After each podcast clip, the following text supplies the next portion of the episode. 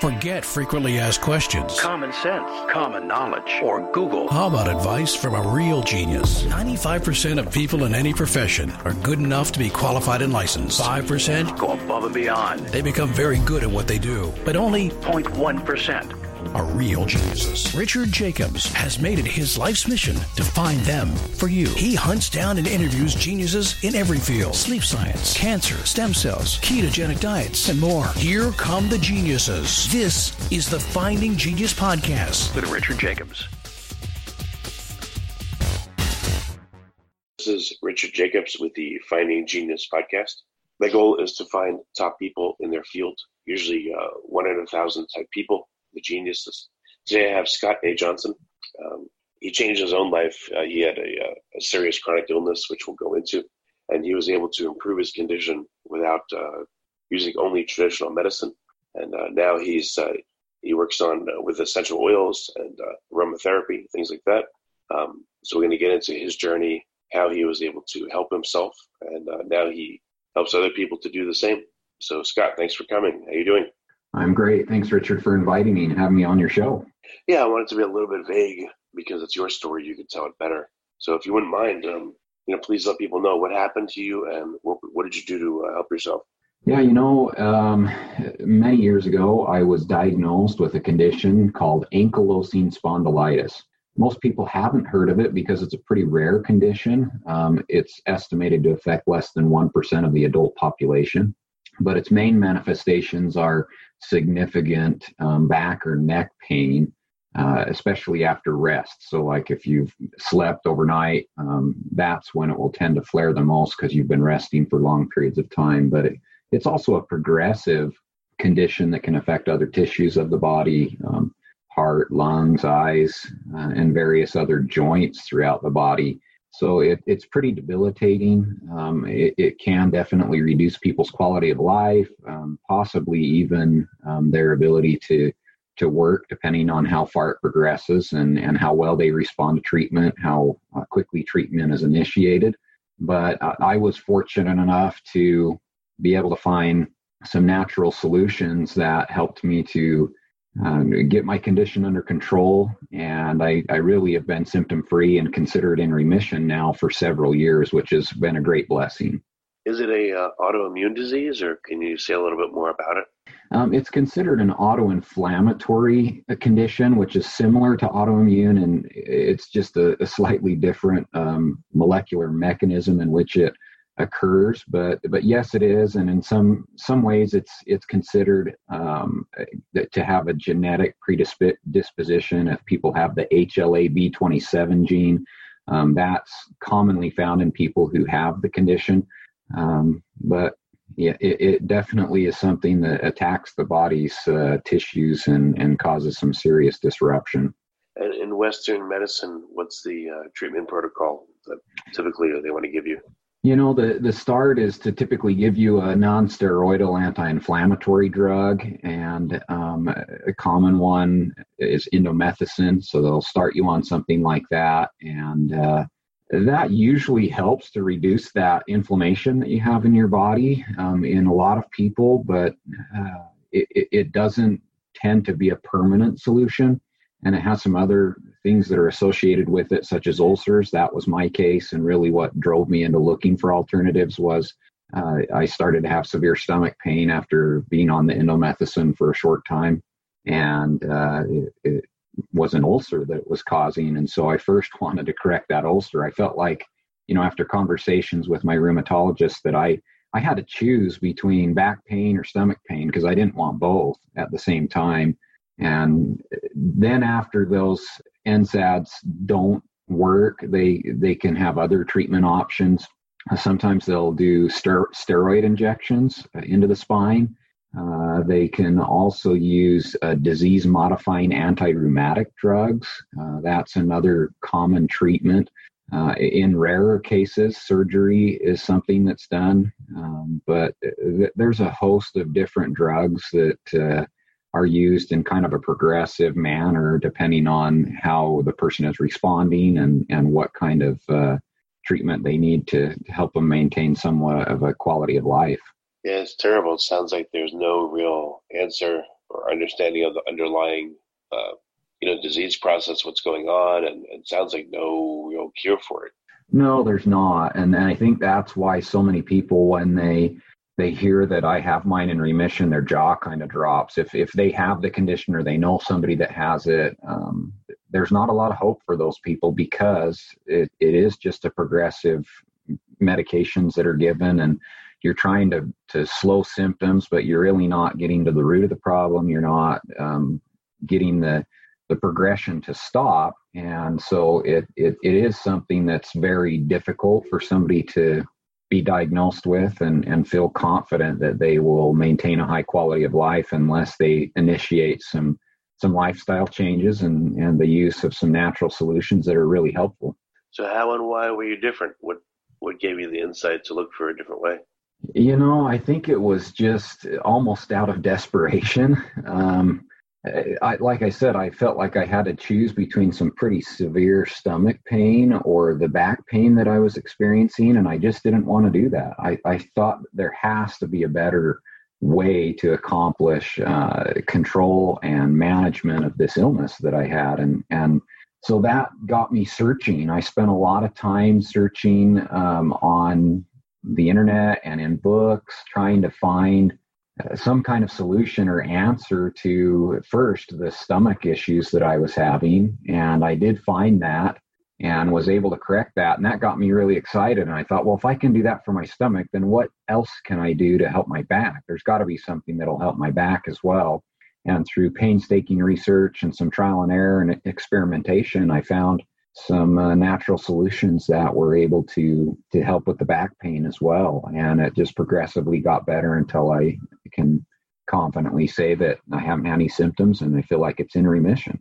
So to help your stomach was that more diet and then the back was uh, was that where the aromatherapy came in? Or what, how did it come in you know, it was uh, the stomach was actually a a, a, um, an, a long used herbal remedy called um, licorice root or DGL for short, and um, it's one to known known to help uh, stimulate uh, the natural production of the stomach lining in the stomach to protect against the acidic environment in there and to promote overall digestion. So that's that's what that was. And then uh, there was some herbs and supplement combinations that I used for the ankylosing spondylitis, and also um, some topical essential oils at that time uh, that just gave some great relief. And so it was a combination of a lot of different things, and, and it really was a lot of trial and error and figuring out what was the right amounts of things to take. Um, but I feel fortunate that I was able to to find those solutions and to and to see some progress and see the benefits of them. So tell me some of the um, I mean some of the parts of the journey. How do people you know when I think of aromatherapy, I think of all oh, this eucalyptus oil or lavender. You can mm-hmm. smell it; it smells nice. You relax, but mm-hmm. how do you go further and find out even what's possible with aromatherapy and with herbs? Like maybe go into some detail on um, what these things can do and what are some areas that you looked into that people can look into to find out more?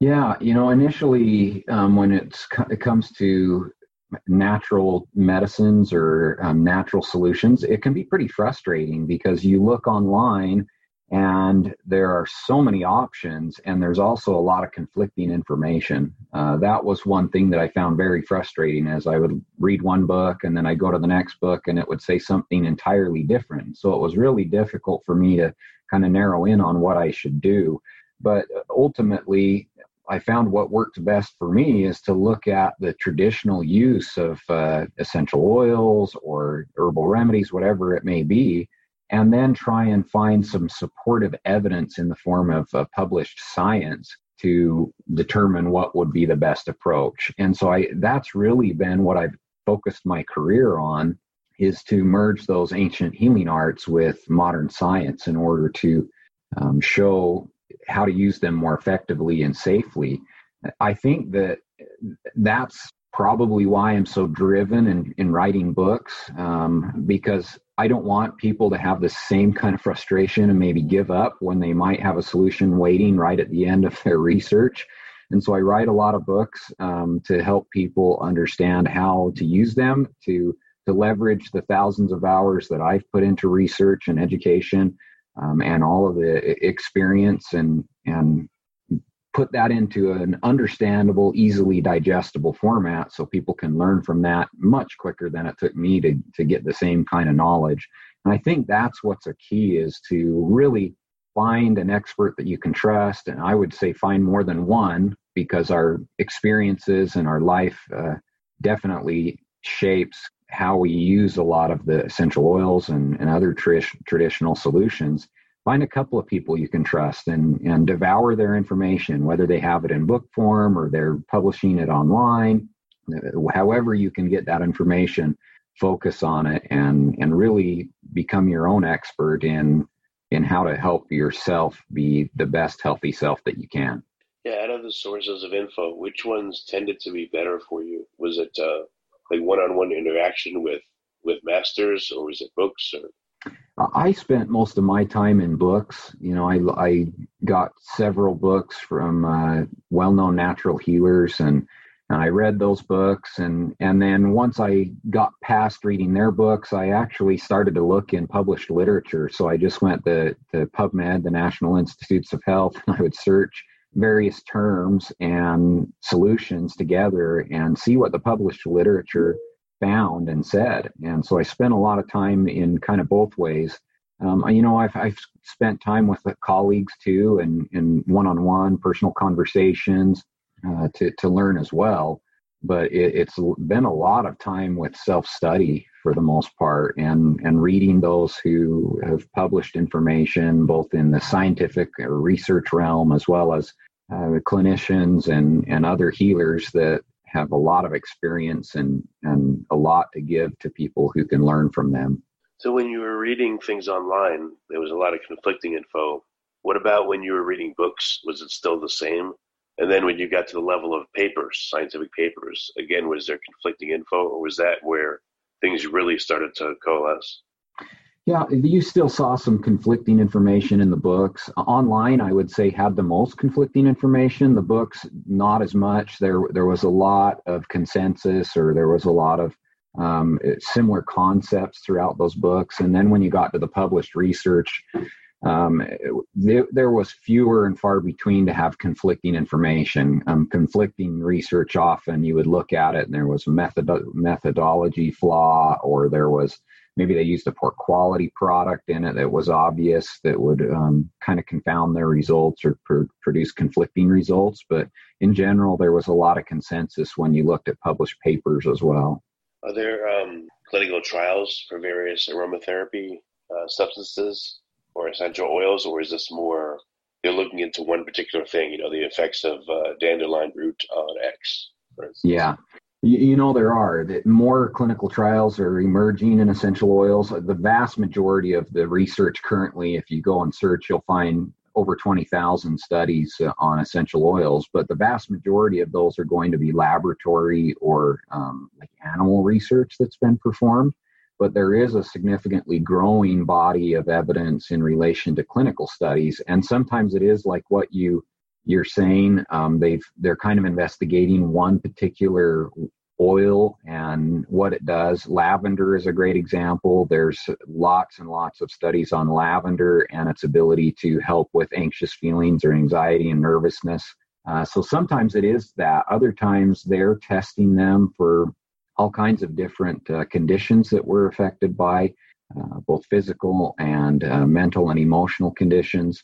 Uh, the interesting thing is that a lot of these clinical studies, uh, there there's a lot of those that are found in um, countries that have a long tradition of essential oils. Um, Persia has a long tradition of using or distilling essential oils, and so, not surprisingly, Iran, modern day Persia, has a significant amount of clinical research that goes on uh, that they publish, and and we can learn from what they're what they're doing there. So, what are some of the uh, the basic concepts that would be helpful for people to know when they're dealing with their own condition? Well, I think patience is one thing that people have to first and foremost go into it because you can't expect uh, a condition that maybe you've had for four or five, maybe ten or fifteen years to to start reversing overnight or you can't expect to feel better overnight. Um, you're generally going to just have to take some patience because most natural solutions are not really trying to stop something from happening in the body as much as they're just supporting normal, natural, and healthy processes that keep us in that state of homeostasis or good health that all of us want to be in. Um, but I, I think that it's it's also a good thing to again look and see what a, a couple of different experts, at least two, but maybe more experts are saying uh, will help with that particular condition uh, and giving it a good try. Uh, you can't oh I tried it for three days and I didn't notice anything and just throw it to the curb. Continue working with it because uh, sometimes it's going to take months, maybe even years for you to see the progress that you want, but it will slowly come and you'll slowly see uh, benefits. So if I have a condition, how would I start looking? Would I look up aromatherapy for X or essential oils for X, or I just start, I start with your books, or like how do I go on this journey to figure out what to do to help myself? Well, if you're looking for essential oil um, therapies or th- aromatherapy, yeah, I would say grab one of my books as a starter, and and you'll find many of the norm or the common conditions in those books that you can look at and and see what the general recommendations are.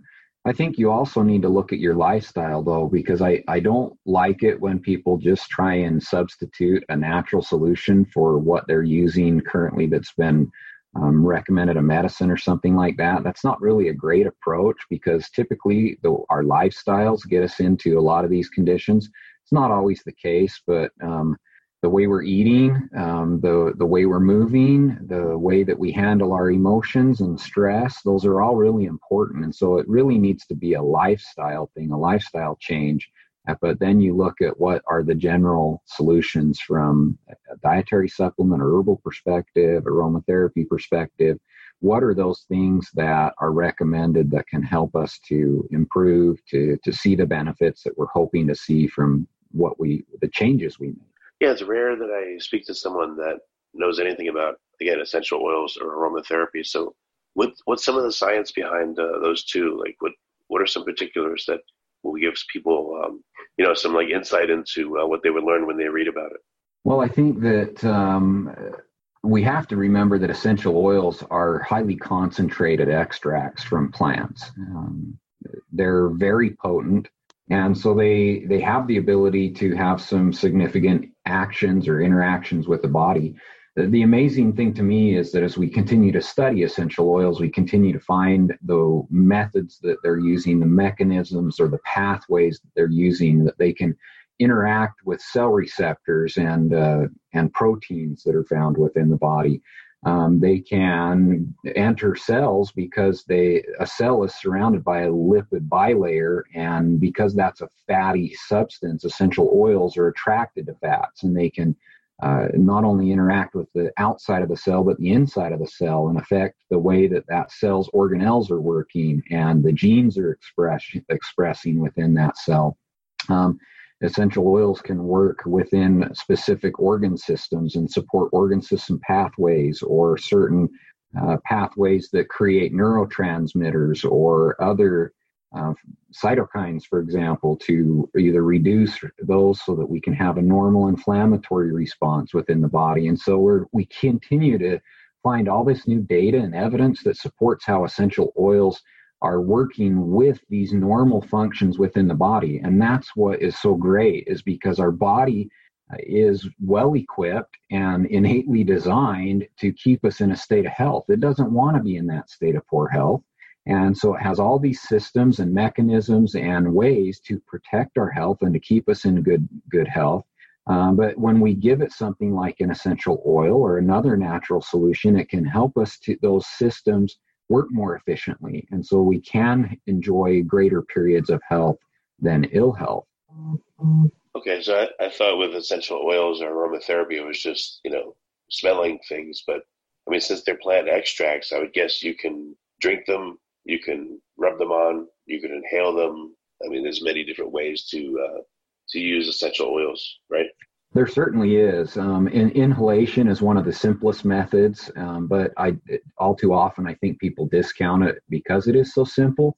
But inhalation, because our sense of smell is the only sense directly connected to the brain, uh, can have some significantly profound effects upon our mood, emotions, and even the way that our body is producing various chemicals in the and and that's that's what's amazing is for example they've done studies on uh, women showing that when they inhale a rose or a geranium essential oil that just that inhalation alone can trigger mechanisms within the body that helps them to have a greater balance in their sex hormones like estrogen and uh, progesterone. And so it, it, we have various ways we can use essential oils and i think that you, the way that you're thinking of them is probably what most people think of it because we use that term aromatherapy which almost insinuates that we're only going to use them to inhale them but they can be applied topically. We can we can apply them maybe we have sore muscles after we worked out in the gym or went on, on a run or something or worked in our garden.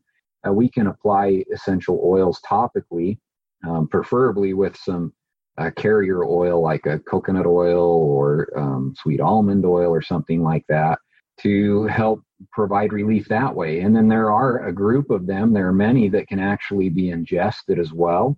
Um, I typically recommend ingesting them inside capsules. You can buy empty vegetable capsules and put a couple drops in those and then fill the rest with an olive oil or another fatty oil and take them that way. So there are many that can be ingested, and, and clinical research uses them uh, frequently as in, in capsules to ingest, uh, for example, to help with irritable bowel or to help with even with anxiety. So that's the great thing about essential oils is we have multiple ways to use them, and because there's multiple ways, they interact with various different pathways in our body to help support normal physio- physiological and, and psychological responses within the body. I guess it's not so different from traditional medicine. Um, they'll use plant compounds. They'll maybe isolate one of the compounds they think is effective. They'll put it in a pill, you know, or some other kind of drug. I mean, this is just uh, it's similar, but it's keeping all the uh, ancillary compounds that are in a given plant or herb, and you're taking those instead.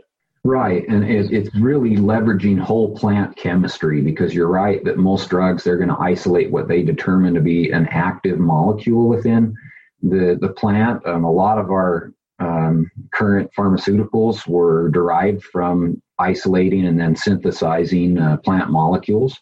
But this leaves whole plant chemistry where we, we, we actually call it polypharmacology because essential oils can, can contain from a dozen to hundreds of compounds within them.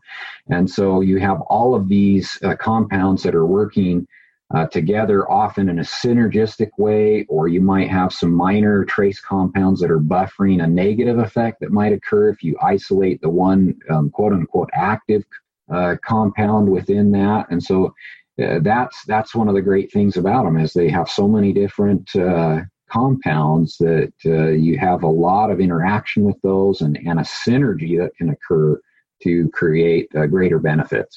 So, what are some examples of conditions that you've helped people with or that you've seen or helped and what kind of substances have helped them? Yeah, um, I could actually say, talk about several um, that of similar of cases or things that, that I have seen as far as um, essential oils work. Um, I, I think that when you look at it, though, we have to first caution that everybody's biologically unique. And so what works for one person not necessarily going to work for other people.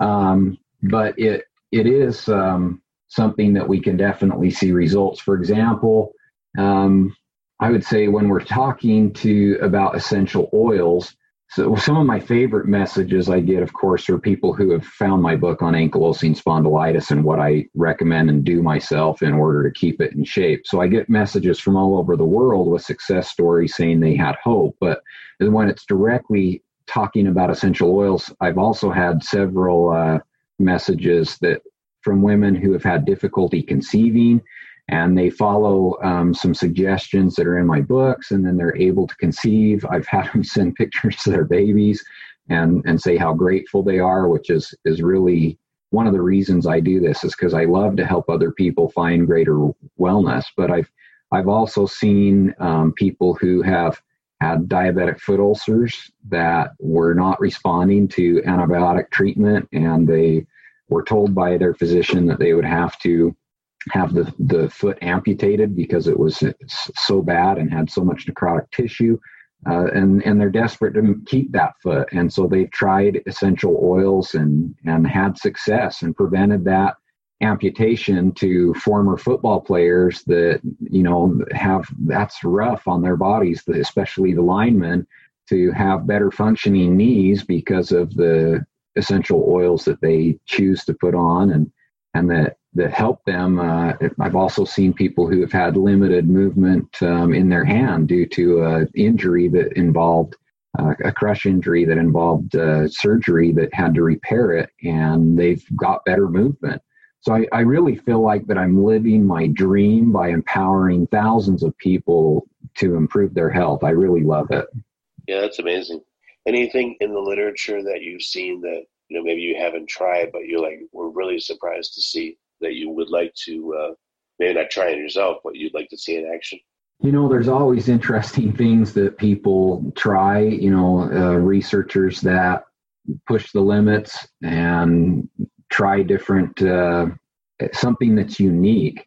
Uh, one is interesting is um, there's they're using uh, an inhalant method uh, that they're piloting it now and they've published a couple times on it but they've got a specific grouping of essential oil molecules that they use as an inhalant for people who suffer from migraines. And so it's uh, it, they stick a device up their nose and inject the essential oil molecules the vapors directly into the nose. And with some success in uh, in preventing a migraine from coming on or even um, reducing the pain and severity. So uh, that really was intriguing to me. I think that um, that, especially the method of delivery, uh, I would like to, you know, have some experience in using that kind of inhalant device that they're working on. So, what are uh, what's the name of some of your books, and what subjects do they cover? You know, resources for people listening. Well, it depends on what they're wanting to do. I th- I think I have a, a full level of different ways you can uh, use essential oils. Um, I have a smaller version, kind of a Cliff Notes version of how to use essential oils properly called Surviving When Modern Medicine Fails. That would be for somebody maybe who is brand new and just getting started with essential oils. Um, my most popular one, though, is called Evidence Based Essential Oil Therapy. And that one is uh, more, it has a lot more of the research. It summarizes research studies so people can look at it and say, okay, well, this is what the research is saying that that particular oil will do. And then for the people who really want to go into a deep dive, um, especially if you're uh, somebody who's a researcher or a clinician or wants to use this as part of a practice, then that would be medicinal essential oils, which is about a 1,200 page book and has thousands of uh, citations in it to support what's told in it. But then, if you're just looking for general nutrition and and also um, how to move better and how to manage stress, you know, I have books that are on that. It's similar title called The Doctor's Guide to Surviving When Modern Medicine Fails I have specific books on uh, how to manage ADHD naturally. Um, so the various different uh, type of uh, books, e- even one on cannabis extracts. So if somebody's interested in how the endocannabinoid system works, I have one uh, called the endocannabinoid system in cannabis. So what do you think is going to be the future of uh, essential oils? You know, near term, and then and further than that, like who who is taking the field to the next level, and what will it? You know, what do you think is gonna? Do you think it'll show up clinically a lot, or it's to stay, unfortunately, maybe in Eastern medicine or on the fringe? Like, what are your thoughts? Yeah, there's there's been a recent resurgence of people who want to use natural solutions for their health. And I expect this trend to continue, and more and more people will take an integrative approach to their health.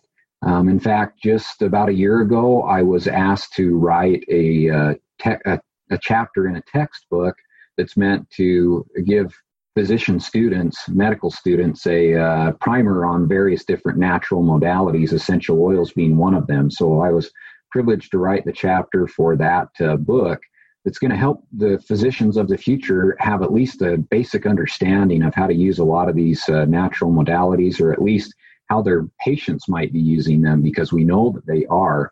So I think that we'll continue to see essential oils experience uh, growth, and we'll continue to see more of them being incorporated into traditional or westernized uh, conventional medicine systems uh, because they can work great uh, for very specific circumstances that the medications just maybe don't work as well for.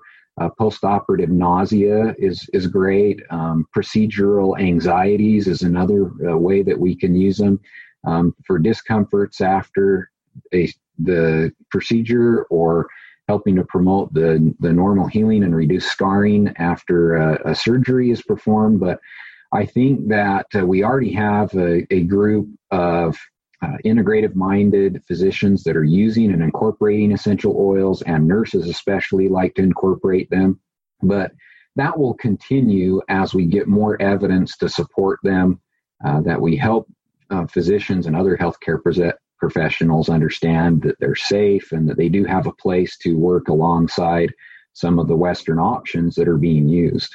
Very good, Scott. It's been a good call, and uh, I'm glad that you're looking into these areas when uh, you know Western medicine is is predominant. At least there's other ways to to address concerns. So uh, people can pick up your books. Um, any other ways for them to find out more, or the books are the best start?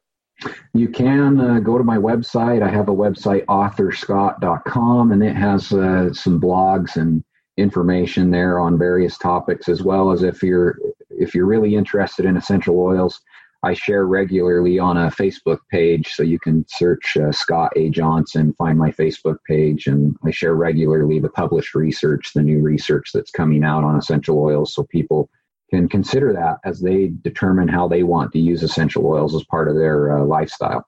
Okay, well, very good. Scott, thanks for coming on the podcast. I appreciate it. You bet. Thanks, Richard. Thanks for having me. You've been listening to the Finding Genius podcast with Richard Jacobs. If you like what you hear, be sure to review and subscribe to the Finding Genius podcast on iTunes or wherever you listen to podcasts. And want to be smarter than everybody else? Become a premium member at findinggeniuspodcast.com. This podcast is for information only. No advice of any kind is being given. Any action you take or don't take as a result of listening is your sole responsibility. Consult professionals when advice is needed.